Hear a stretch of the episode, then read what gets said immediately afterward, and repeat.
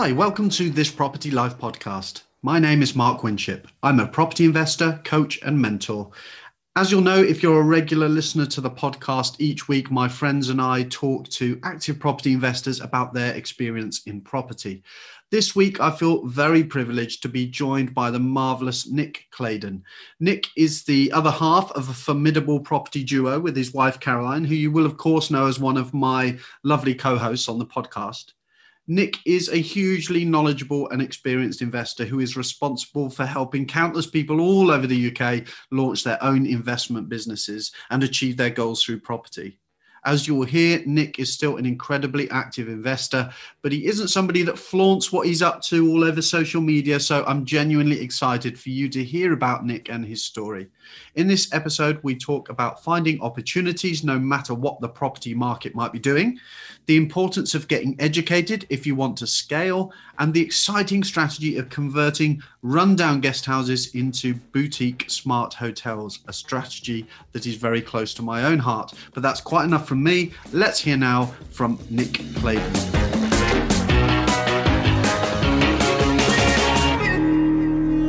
Morning, Nick. Welcome to the podcast. How are you doing? Yeah, morning, Mark. Yeah, I'm good. Yeah, very good. Thanks. How are you?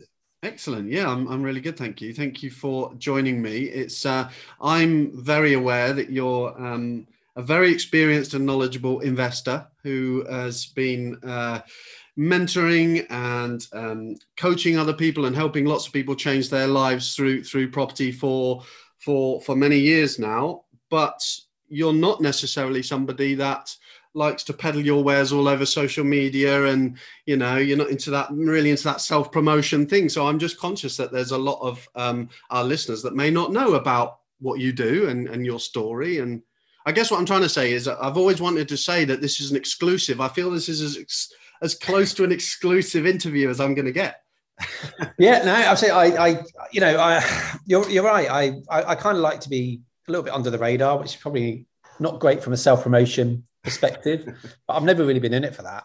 Um, it's you know um, I, I, have my other half who who kind of does a lot of that, so I I, I kind of don't have to, if you like. Um, and I prefer, you know, when I'm talking about you know my personal coaching clients, for example, they tend to find me and approach me, and that's kind of how, how I like it.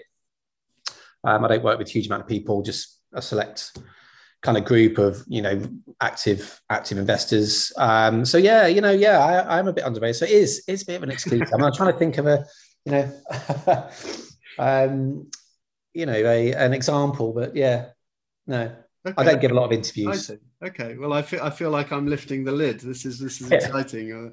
Uh, uh, introducing you to the world. So uh, no, that, that, that's good. So um, so yeah, well, well I, I, guess it makes sense therefore to start from the beginning and maybe tell us okay. a little bit about what life was like before you discovered property and, and, and what what really drove you to sort of start investing in property in the first place it, yeah it, it's um it's always been there i can't really remember a time when it hasn't been somewhere in the back of my brain yeah. property there's there's always been something about property that i've always been fascinated about i think the first time i probably actively thought about investing was back when i was at university which is going back quite a few years quite a few years now. I won't say exactly how many, but many.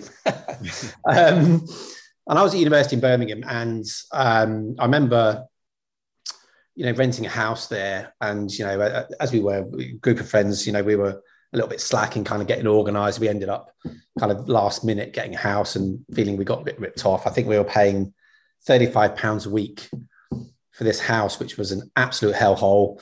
Uh, but it was really, really close to the uni. And I just remember doing the maths and thinking, hang on a minute, there's six of us in this house. We're paying £35 a week. And I, you know, had a little look in the in the in the windows because obviously this is pre-internet days, uh, back in the Stone Age. Um, so I had a look in some windows and saw the prices of some of the houses around about you know 35, 40, 50k houses at that time in the student area. I just did the maths. I thought, wow, this guy, our landlord's just yeah. making loads of money here. This is great you know, this I should do that. And then I had that thought, and then I think probably someone asked me out for a beer, we went out for a beer, and kind of, you know, it, it became went into the background again. Yeah.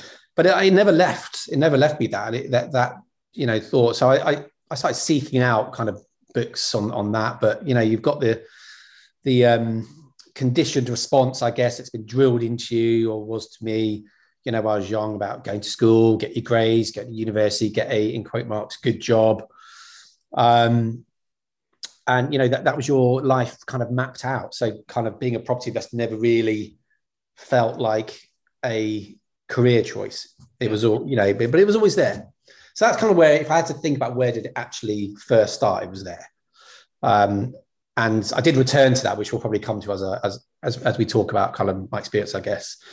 Um, but that's where it really started. You know, I read, I remember I was in a court, I went into corporate life. I was a corporate recruiter, kind of sales job, uh, which I kind of fell into. It's not exactly something that you know you you know you dream about as a as a little boy yeah great i want to be a recruiter when i grow up. Um, it's just one of those things you kind of fall into with, in the absence of, of any you know clear vocation or clear desire yeah. to do something. Um, paid all right you know um, and yeah you know nine years later i'm, st- I'm still there. But i remember back in 2001 i think i first picked up rich dad poor dad Robert Kiyosaki, which came out in 1997. The original book, I read it in 2000, 2001, I think, kind of four years into my corporate recruitment career. I thought, this is genius. This is why, why is this not taught? Yeah. Um, read the book, put it down again, went back to work for another five years. Um, and then yeah, you know, the the, the real light bulb moment came, I think, when um, I met Mother Half Caroline. She worked at the same company, yeah. um, so that was a, a, Christmas party liaison, which kind of grew into where I am now. Um, and um, yeah, we were very obviously like-minded, and you know, we both had the same conversations about, you know, this is we've got to get out of what we're doing. We've got to do something for ourselves and so we started our, our own our first kind of step into self-employment or what I now more broadly call living life on your terms. Yeah. Um, was to leave our corporate careers and, and, set up our own recruitment okay. business, which we kind of set up as a, as a lifestyle business. We did the numbers on it and thought we don't actually need to make that many placements to um, you know, to, to do really, really nicely out of this. And, and, and we can then invest. That was with a view to creating a bit of flexibility, was it? So that you could actually sort of spool up the property stuff on, on the side? Yeah, exactly. It was, yes, you know, at the back of that time, the only way we thought that you could buy, scale up a property business and buy properties was to, um, um, you know, save up, hmm. get excess funds, put a deposit in, rent it out, yeah. then start again and, and, repeat that process. Yeah. Um, but the bug was already there for property. So I remember, you know, I was talking to another guy. So not only did I meet Rick, uh, sorry, Caroline, my wife, through um, that I met one of my best friends, Rick, yeah, who worked, who I worked with in recruitment as well, in the same company. And we used to talk about property quite a lot. Um, and um, because our manager at the time, he kept drilling into it. He said, every time you get a bonus, go and buy a house. Okay. You know, and he was snapping up houses in Coventry you know, he was buying houses at 20, 25K in Coventry. So he'd get like a 5K bonus and go buy a house at it. Yeah. You know, and I remember him saying to use it, don't spend it, go and buy houses, go and buy houses. Anyway, obviously never did at that time. And um, I could then kind of moved away to work in a different office. Yeah, I was working with Rick in, Wat- in Watford. I grew up in, in Northwest London. Um, and um, I got an opportunity to go and manage an office out in Swindon pretty random, but took the opportunity because I was climbing the corporate ladder. Um, and I remember having a conversation with Rick, and we were going on and on about property. And I think he'd just bought a second house. And I was saying, I really want to do it. And I remember he, he said to me one lunchtime, and I was on the phone, kind of wasting time. He's like, Will you just go out and buy a bloody house? Yeah. yeah. Is that all right? So, and literally, I did that day. And I went out and um, I viewed a house in Swindon um, did everything wrong. Obviously, it was, a, it was a new build, new development. Um, but you know, I remember my negotiation. I think it was get the numbers right. It was on the market for 108,950. Right, a little two bed apartment in a new development. A couple of amateur guys who'd done it. I said, um, "Okay, I'll offer you 100." No, Will you take any discount? No, it's 108.950. Oh, okay, I'll buy it then. that was my negotiation. So I've had to learn. this is yeah, coming from this is coming from a sales environment, you know, where I negotiate every single day. But when it actually came to that, I was, I was rubbish. Um, anyway, I bought this house.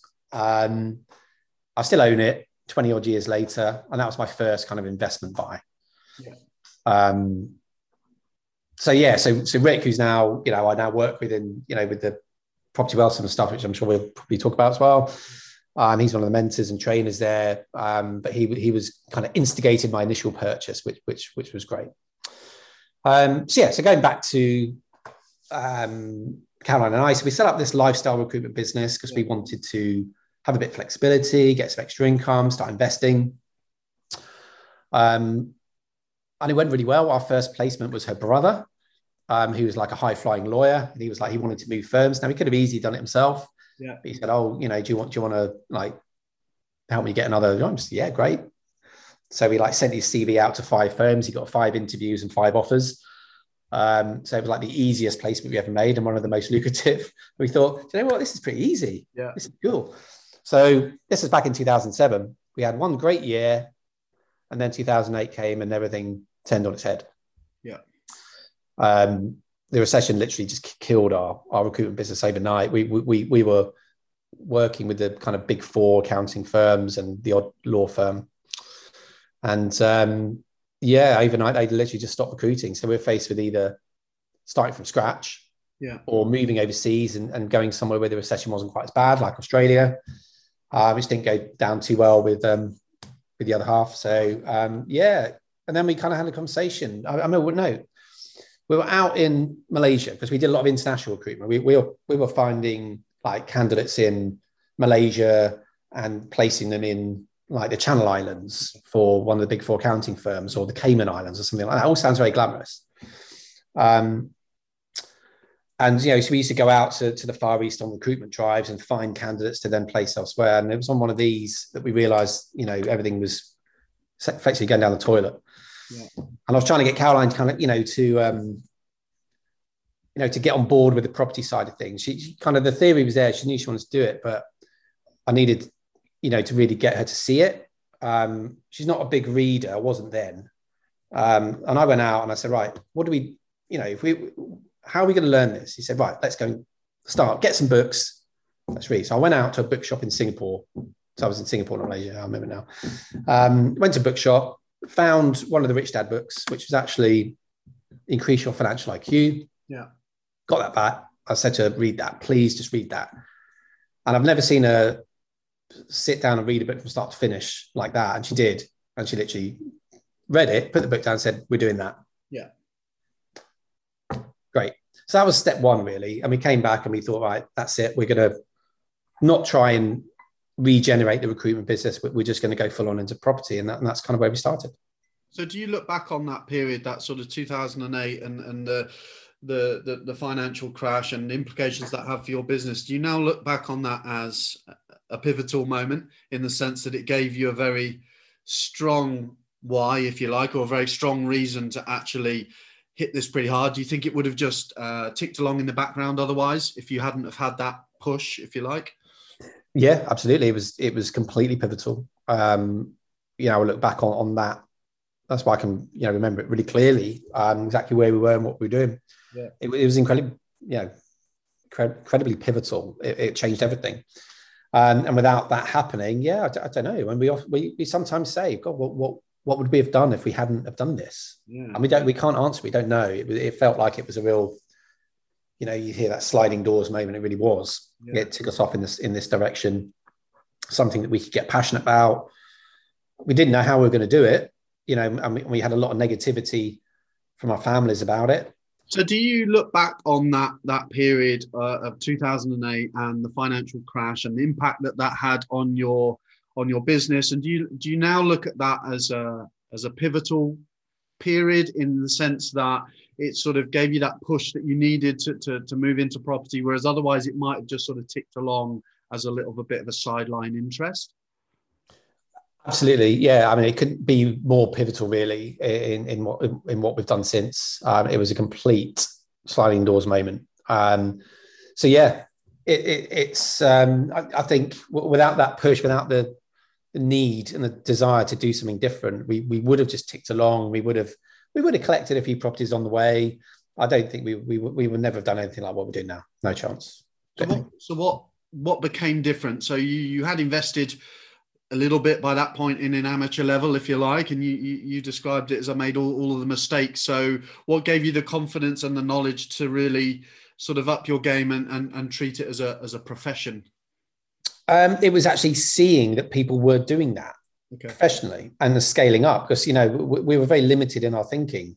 Um, I couldn't, I just couldn't see how somebody could maybe get a portfolio of 20 properties. It's like, how, how can you do that?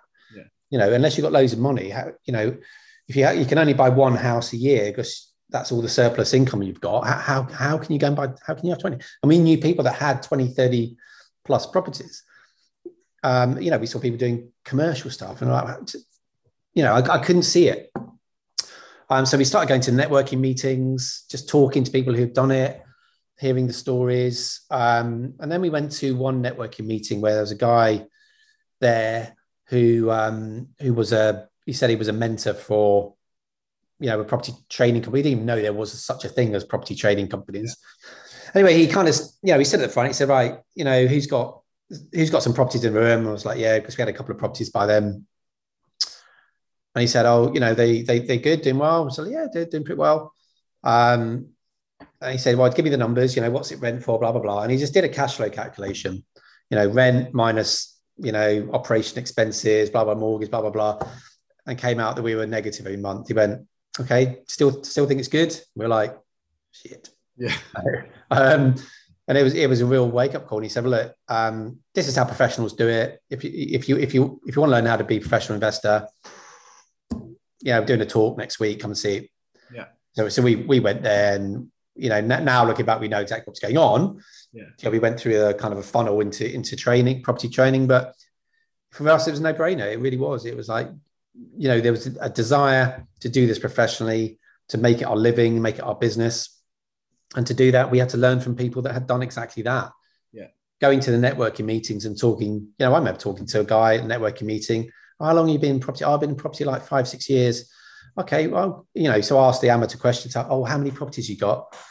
He said, Oh, I haven't got any yet, but you know, I'm, I'm gearing up to, to, to get one. I'm like, wow. Yeah, you've been going to property networking meetings for five years and you say your property investor, you haven't bought a house yet. Yeah. So that was what we wanted to get away from. We wanted to avoid those kind of people. And We wanted to talk to people that had successfully gone out and built a portfolio of 20, 30 houses or, you know, we didn't even know things like HMOs existed and stuff like that, you know, at that point. But it was a real, the training we did massively opened our eyes to what was possible. And, I, you know, having read quite a lot of self, you know, improvement books and things, whatever you want to call them by that point, I mean, I would just ask him some questions. So, look, look, these guys can do it. We can do it. Why can't we do it? We can. Yeah.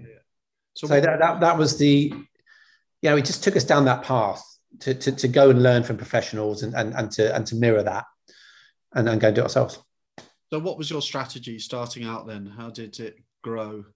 Our strategy was straight buy to lets to start with. You know, we had a clear target. We wanted to replace our, our, our necessary income, our kind of bills, you know, pay the bills figure which at that time I think was about three grand a month.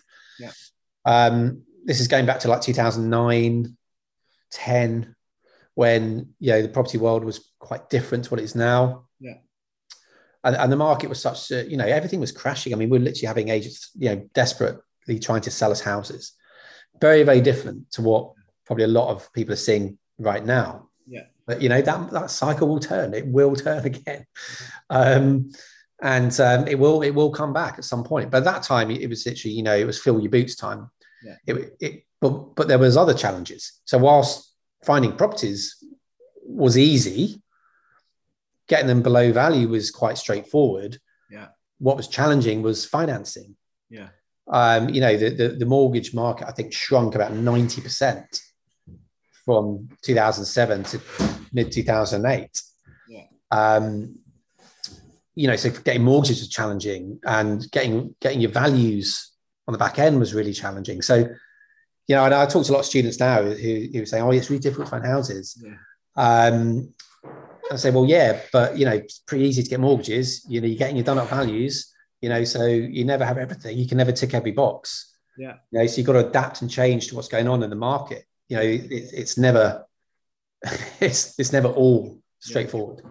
It's interesting, isn't it? Because it's hard. It's it's hard to imagine for anybody starting out or, or reasonably early on in their property investment journey right now. It's quite hard to imagine that, that those conditions existed where where it was very much a buyer's market and that you, you know you could pick up distressed property for 10 a penny and, and what have you.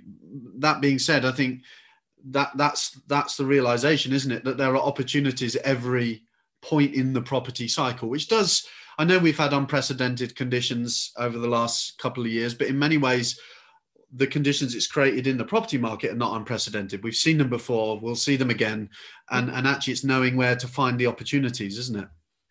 Exactly. You know, I I, I, see this all the time. I think, well, look, you know, what we're seeing now is just what it was like in 2006, seven. Yeah. You know, and then what you look at what happened, and, and that will it's going to happen again. Yeah. It will it will happen. So you just be ready. You know. I'll have these conversations. All the all the students I speak to are saying, "Oh, it's really difficult to find houses."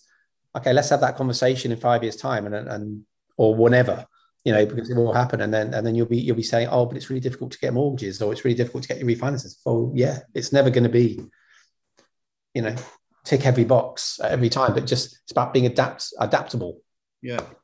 So, so where did things go from there? Because um, teaser alert, I, I'm I'm well aware that you're moving on your second hotel uh, development project at, at the moment. Yeah. I, I, can't imagine you jumped straight from doing little buy to lets to investing in hotels. So how, how did how have things moved on over the last few years since you started out investing professionally?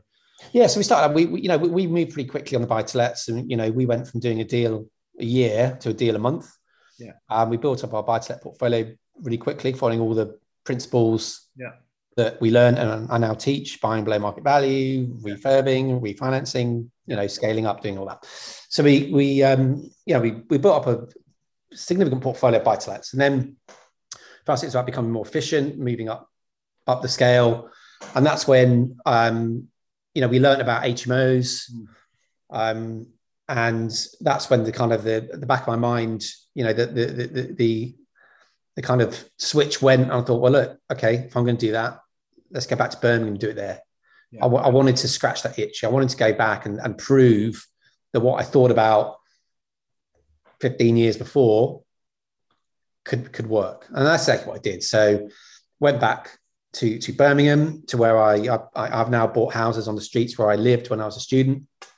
The same principles apply there. Yeah. Um, it's a big university. Um, you know, it's, it's 30 or 30, 40,000 students there. It's yeah. a very compact area where they want to live. Um, and, and it all worked. The numbers are different, yeah. um, but they still stack. Yeah. Um, you know, whereas I was paying 35 pounds a week, you know, my, my house is rent for 120 pounds a week. Yeah. Um, the houses you could buy at 50k, but you know can't buy them for less than 300. Yeah. So um, the numbers are very different, but they but it still works. So I moved into the HMO market, and that was about um, creating you know real top of the line HMOs. I, I went there and I saw what the, the, the, top of the market was, what some of the other investors were doing, and I, I mirrored that um, and created kind of six, seven bed high high quality HMOs from three bed houses. Yeah, um, and rolled out that model. Um, and then, you know, the, the market in Birmingham changed a little bit. Start bringing in things like Article Four, yeah. which changed the market, made the numbers not quite stack up anymore. So I then took that model and moved it and, and, and repeated it in Liverpool. Yeah. Um, had a lot of the same um, kind of criteria and factors that were important in Birmingham, kind of very similar. So yeah, did the same thing there and built up a portfolio of student HMOs there. Yeah. So majority of my houses, student uh, HMOs are student HMOs. I like that model. Yeah. Doesn't mean that's right, and uh, you know but it, it, it's good for me. I like it. I prefer it to, to other types of HMOs. And then from that, you know, that, that, you know, I went from doing 10, 15K refurbs on buy to lets to doing 80, 90, 100K developments really on, on HMOs. That was a big learning curve. And that then really you know, set the the scene for what I really wanted to get into, which is going back to when I used to play Monopoly as a kid. I always wanted to do hotels. the big, the the big red block, yeah, big red block, red, yeah, red, aren't they? Yeah, yeah. So yeah, that that was, and I remember that that was one of the lines in the Robert Kiyosaki books. It keeps referring to little green houses, big red hotels. Okay, it kind of, it was always there. Yeah. So, and and it was a natural progression because in my mind, you know, buy to are great, and I still do buy to lets, still love them, they're great.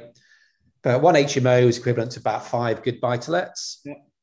And then I thought, well, look, I now want to find a model where I can, you know, one hotel can be five good HMOs. Yeah.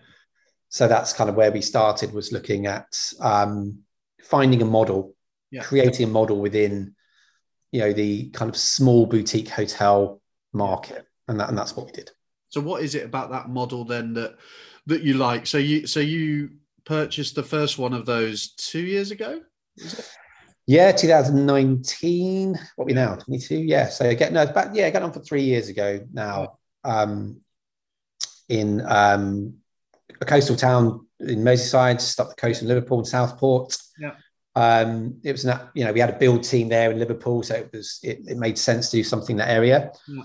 Um, Southport was it was you know one of these kind of coastal towns that had its heyday, you know, back in the 50s, 60s. Yeah. Um, kind of went a bit, you know, down at heel during the 70s, 80s when everyone went to Torremolinos.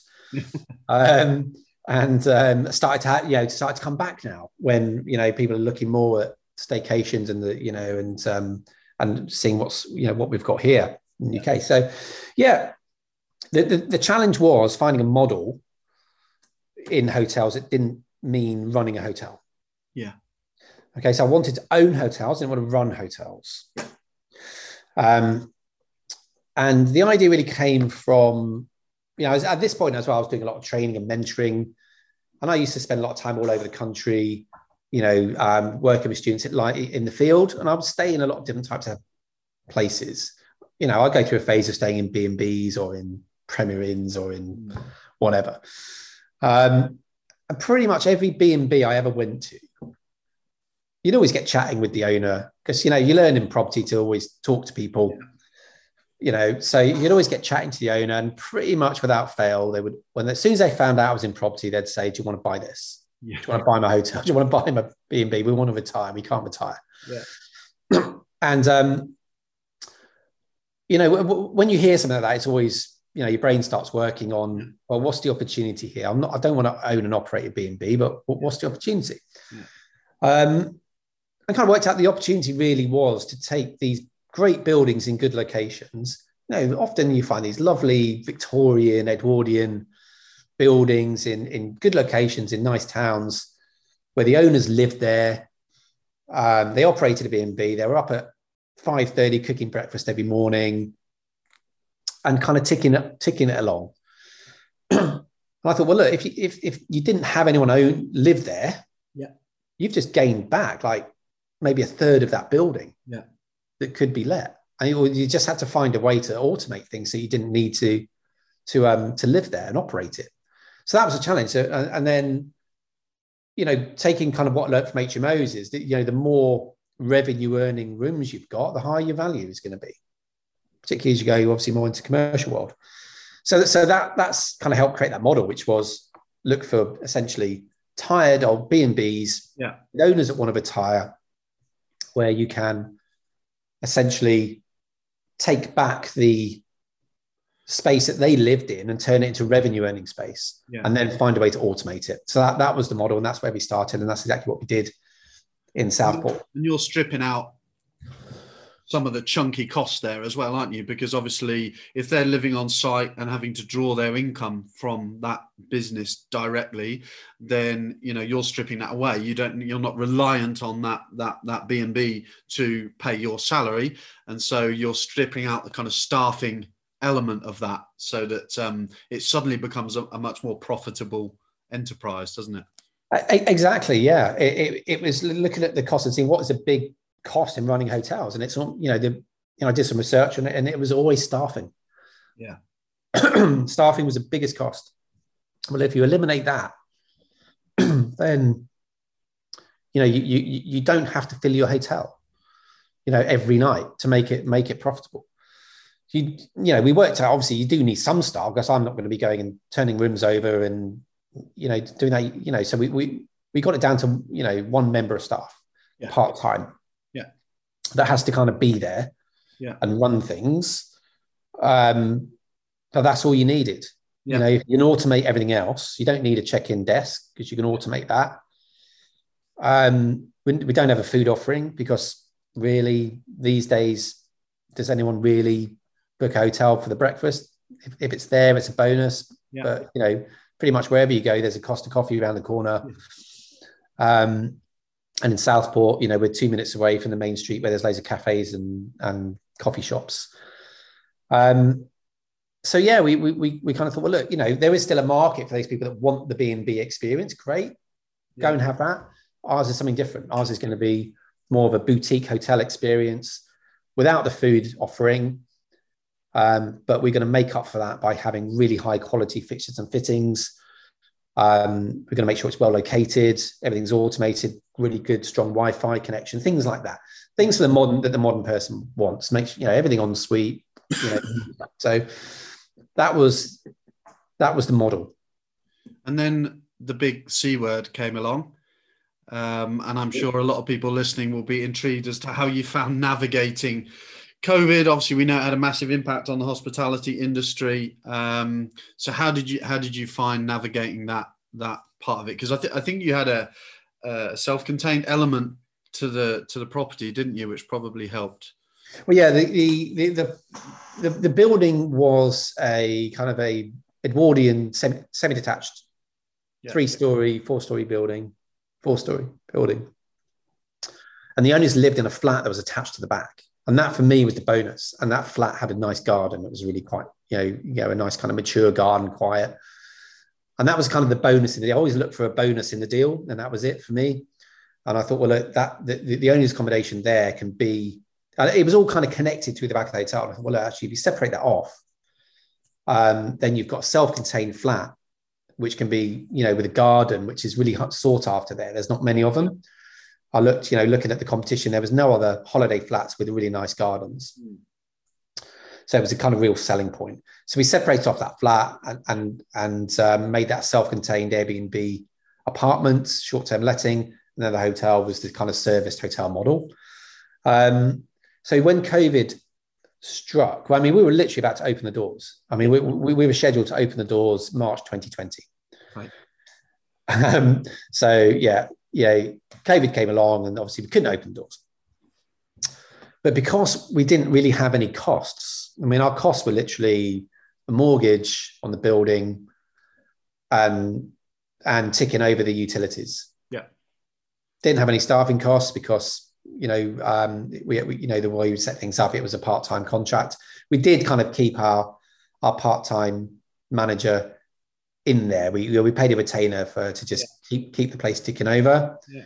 Um, and uh, but that that was really our costs were really minimal, so we didn't need to earn a lot. Yeah. To keep it ticking over, and the way that COVID worked with you know the hospitality industry was that we could actually rent out the flat. We could yeah. use the, the, the, short the, the flat short term letting, which we did, and we got and key workers and people like that. Correct. Yeah, we we had key workers going there. and we let some of the hotel to key workers as well. Um, but um, yeah, the, I mean, the government's um, subsidies were, were, were, good. You know, we, we, we got business rates relief. Um, you know, we got various, various grants from the government that, that that made it very easy to tick it over um, for, for that year. So even without those, we would have ticked over. Yeah. I think uh, just, you've got just by that point a positively cash flowing portfolio anyway to a degree. And I know you don't want one property to have to lean on the others in order to yeah. survive, but you know, needs must. It sort of all goes into the mix, doesn't it? Exactly. You know, yeah, yeah. The the the, the HMOs were all let. There were students in there. You know, that's you know that that they weren't too much affected. Yeah. Um, and the, and the buy sets always tick along. Um, so yeah, the, the, you know the, the portfolio. That's the idea of having, as you say, the balanced portfolio is that you know you're not relying on on one element of it. Yeah. Um, so yeah, no, ticks along fine. I mean, it was just frustrating. yeah. that we couldn't open. But as soon as we did, May 21, yeah, um, you know, it was off the scale. I mean, we were full from last, last summer's staycation boom was just yeah, wasn't it? It was great, wasn't it? Yeah. Um, so yeah, I mean, we've made all our money back, you know, in five months of the year, basically. Yeah, and, and it can't have been too much of a negative experience because you're now looking at and, and have moved on your your second one, aren't you? Yeah. So so for, for us, it was about you know establishing that model, um, making sure it worked on something I guess, in a cheaper location. But we live in Edinburgh and we always wanted to do something close to home. Edinburgh is expensive. Um, so we kind of tested the model out down there and then we started looking for something closer to home. And we, yeah, we agreed a, a purchase on, on a kind of also like our dream property in Edinburgh to do this with, which was um, a, a Georgian townhouse right in, in the West End. Yeah you know five minute walk into into everyone knows Edinburgh into Princes Street, George Street, the, the main shopping areas. Yeah. Um, beautiful building. It's uh, it was you know battered old offices, um, and we're going to you know bring that back into use as a boutique high end you know service guest house. That's kind of what we're calling it. That's the model yeah. service guest house. Um, yeah, and you know the, the numbers were significantly different. You know, quite a lot higher uh, to do something like this in Edinburgh. But yeah. um, the beauty of Edinburgh is that it's an all year round market. Yeah. So Southport is a little bit more seasonal. Yeah. Edinburgh's all year round. Um, it's it's always busy. There's always tourists in Edinburgh. Um, and another opportunity is that Edinburgh are, are trying to eliminate all the Airbnbs yeah. on the city centre. Yeah. So those owners who've got like a two bed flat um, and let it out short term, that that's that's that's going. That market is disappearing. Yeah. Um, so, you know, that's a that's a big element of the competition. Won't be able to do that anymore. So they're doing that by introducing a similar uh, setup to what happens in Greater London, aren't they? So effectively yeah. applying a, a 90 day rule to, to, to short stay lets. Yeah. Yeah. Yeah. And they're, they're also making it harder to get through planning as well. And they're making it, they're, they're, they're making it that, um, you know, you have to apply for planning yeah. if you if you want to let your flat out short term, and you almost certainly won't be allowed. Um, so yeah, that that's that's what's happening there. So yeah, so market wise, you know, it's good. Edinburgh, as I say, all year round. Um, yeah, there's a lot that, that, that went into this. We didn't just. That's what I'm probably going to try and get across to you know some of the guys listening here is that made it sound quite simple. Yeah, we decided to buy a Georgian townhouse in Edinburgh. It's really not that easy to get into that market. You know, there's a lot of people wanting to buy Georgian townhouses in Edinburgh. Yeah. You know, and we're kind of newbies into that market. There's people been doing this for, for years. And so we had to work really, really hard to get that. And that's where everything we'd learned in our, I don't like this word, but I say it anyway, journey to date, how to, you know, speak to people, create opportunities, how to, you know, get yourself into a market, how to prove yourself in a market. Um, we had to employ all of those tactics to be able to, to secure this building. We had a lot of competition. There was 10, 10 other parties who were well known in Edinburgh for this kind of thing, and we beat them all to get this. Presumably, it went to seal bids, did it? Yeah, so did, yeah. you had to find a way to, not knowing how the financial numbers offers were going to land. Presumably, you had to find a way to differentiate yourself as well. Yeah, well, I mean, our, our, bid wasn't the highest bid. Okay. Um, so, you know, it goes to best and final offers, and, and the key word there is best. Yeah. And it's not highest, not always highest offer. Yeah. Um, so our best offer was that we'd done a lot of due diligence on the building. Yeah. We'd got surveys done, structural surveys done before we even knew, you know, we we could buy it. We, we got structural surveys done, and then the buyers really liked that. We also put a CV together yeah. And we, and we showed them our experience. We showed them that we've done a hotel down yeah. south and this is what we're going to do with the building. Yeah. Um, and they really liked all of that. They, they, they, they saw that we were serious. Yeah. Proof of funds and all of that was all there as well. Yeah. Proof of lending. Um, because they, they, had a lot of people who just, you know, a bit blasé yeah. in that market. Oh yeah, we'll buy that. Yeah, here's here's our offer, but nothing but to back it up. And then we'll we'll figure out what to do with it later. Yeah, and they really like the fact we knew exactly what we are doing with it. We've done it before. Yeah. Here's our finances. We've done our due diligence. We're not going to come back and chip the price down because we discover yeah. that it's got an issue. Yeah. Um, and that's what got us to that's what got us a deal. Yeah, yeah. Like, and so you've really brought to bear, like you say, the full weight of your everything you've learned and, and, and your knowledge and experience over the over the over the years that you've been investing. So just to go back, I wanted to ask you your take or your advice i guess on education and getting and getting educated because clearly that's that's you know the the reason why you're doing the deals that you're doing is through the knowledge that you've acquired along the way but i think it's still fair to say that there is a lot of skepticism out there around education property education that side of things so anyone who's looking to start out and is unsure about whether or not they should invest in themselves and invest in their education. What's your take on that? What's your advice for someone who's just starting out? My advice is to is to get your ego out of the way. Okay. You know, we've all got an ego. You know, when I started, I was skeptical about education. You know, I had the, the, the thought that, you know, I get people asking me about it. I had someone the other day. Um, one of my coaching clients asked me about it. Um, if you're so successful in property, why, why are you why are you training people? Yeah you know, I'm sure you've had the same question. Yeah, yeah, and you see it on all um, Facebook forums, don't you? Yeah, Anytime anyone asks for recommendations, the number of people that pretty much, uh, yeah, um, roll out that comment. Yeah. Uh, well, you don't, or, or there's plenty of free resources on YouTube. yeah, yeah. Oh, you can just you can just watch a YouTube video. It's fine. You know, you can go and learn on on, on free resource on YouTube. Okay. Um, I'll say to them like, on, on you go, go, go, go and watch your free resource on YouTube. Let, let's check in in five years' time and see where you're at. Yeah and um, I can pretty much guarantee you'll still be where, where you want now. Yeah. Um, that's the bottom line, but people don't like to hear it. But the, the, you know, honestly, the, the the money we spent on education, which was a lot, yeah. you know, twenty five odd grand, yeah, um, it is the best money we ever spent by far, by you know, a million times. Yeah. It is the best money we ever spent. Um, because it just it changed everything. It, it showed us what was possible. We worked with people that we trusted, that we knew were also doing stuff. That's the key. Yeah. There's a lot of edu- there's a lot of um, quote marks educators out there that are very opaque about yeah. what they actually do. Yeah. Um, you know, and, and and they I see it. I see people question, well, you know, are you actually doing something? And they're like, well, I don't need to be showing you what I do, blah blah blah. And it's like, well, I don't know. For me, that doesn't ring true. It's like, well, why why wouldn't you?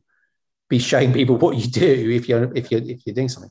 So that, my, my advice is get educated because yeah. it, will, it will transform where you are. But I mean, I'm going to caveat that by saying, look, only if you really want to do this. Yeah. You know, if you're just thinking about dabbling, then go go go dabble. Yeah. Um, but if you actually want to change your life and and do this properly, yeah, you, you have to get educated. Like anything in life, you got to learn. You got to learn the trade, and the best way to do that is by learning from people that have done it and can help you. You know, why do I train? Because I really enjoy training. Yeah. I really like helping people through the barriers that you're going to come up against as, as a property investor, which are innumerable. There's still, you know, we still have, we've just had a conversation before we started this, Mark, about, you know, current barriers that there are, current problems. You know, yeah, you know, I think people have this, this, this, this perceived idea that, you know, oh, you get educated, you do a bit of training and then you know everything. It's like, well, no, you're always learning, we're always training. But I love training people because I like, I know that everyone can do this. I know that not everyone will for whatever reason, but everyone can. And I like to help people get through those barriers and, yeah. you know, help them change their own lives yeah. by showing them what they can do and by encouraging them and sometimes, you know, pushing them out of comfort zones to do things that they would otherwise be uncomfortable doing. Yeah. I needed that. Yeah. Now I know because it's human nature that it's you know if there's no one pushing you, it's very easy to not do the things you need to do. Hmm. Yeah, you know it's easy to put that off and, and to make excuses. Yeah. Um, but reality is, if you want to get where you want to go, go and learn from people that have done it. Yeah. And as long as they have, you know, you, they can back up what they're saying with with a proven history of doing it. Yeah um, you know, if someone comes to me and wants me to train them how to do building from scratch out of the ground, I, I say, but that's not me. Yeah. I don't train that because I've never done it. Yeah. I know I know people that have done it. Go and speak to yeah. go and speak to Paul. you know. Um, but if it is something I've done, then yeah, I love training because yeah. um, I, lo- I love seeing the light bulb moment when when when students get it, they understand, they suddenly see the path and see the see the clarity and see how they can actually do it.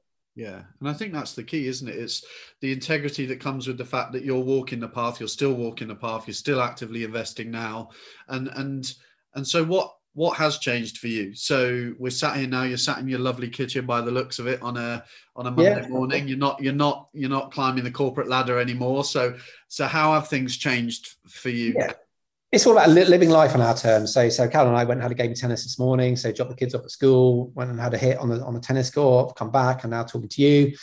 Um, the rest of the day, we're meeting a builder up at um, up at the the new hotel project. Yeah. Um, bit of admin to do. It's a bit yeah. annoying, but it has to be done sometimes. Um, and then, yeah, we both go and pick the kids up, and then we go to the um, they go swimming after school. Uh, we've got our go to our where we play tennis at David Lloyd Club.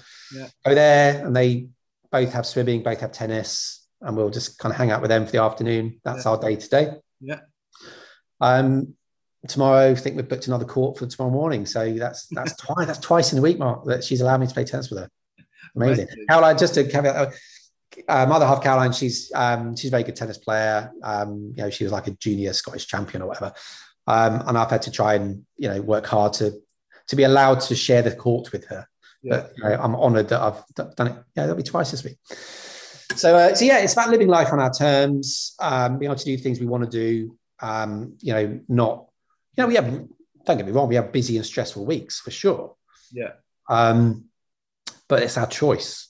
But it's on, not, your, it's on your terms, and you get to it, and you get to be very present as a as a mum and dad to your, your yeah. kids and everything else. Yeah, absolutely. Yeah, and that's what it you know is really about. It's time time with the family. You know, we just had a nice trip over the over Christmas to America, went skiing and California and just stuff like that. You know, dream holiday really for for, yeah. for, for our boys. Um, you know, holidays and travel is a big part of what we do, um, what we like to do. Um, yeah. But yeah, living life on our terms doesn't mean it isn't stressful yeah. at times, but it does mean that you know we can have days like today and um, yeah, cool. So looking back on the last few years and maybe looking back to how you got started or is, is there is there anything you do different?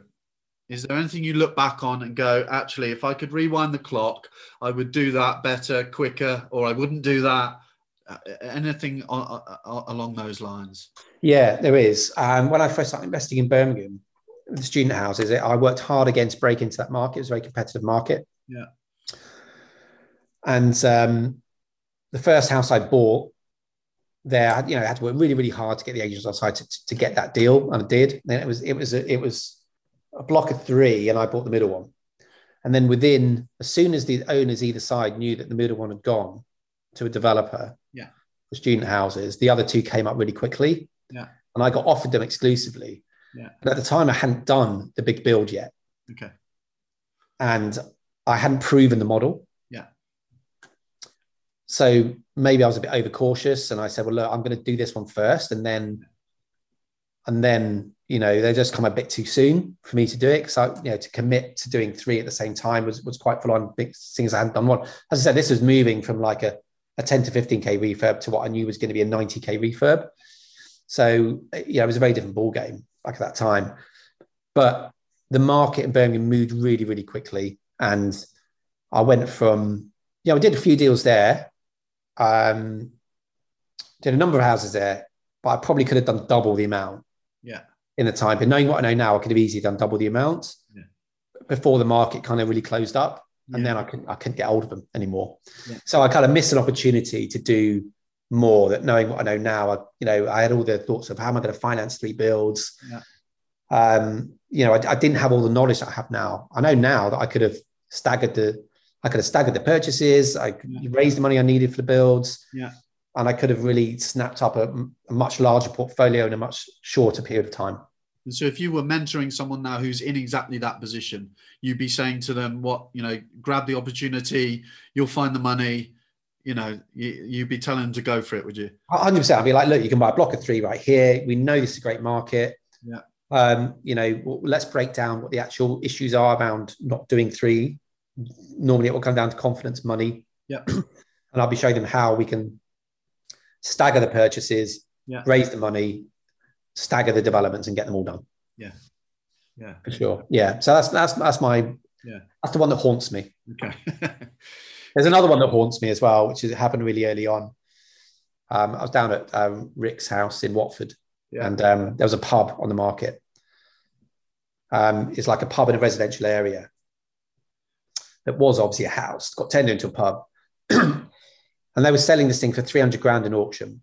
Yeah. Now houses, just little three bed houses on the same street, were going for that. Yeah. And there was people queuing up to buy those. Nobody was buying this pub. Yeah. And I was doing all the numbers in my head, and like, that's got to be a great purchase. Yeah. I didn't do it. Somebody else did it, turned it into 12 apartments and probably made themselves a million pounds. Now you've got massive FOMO.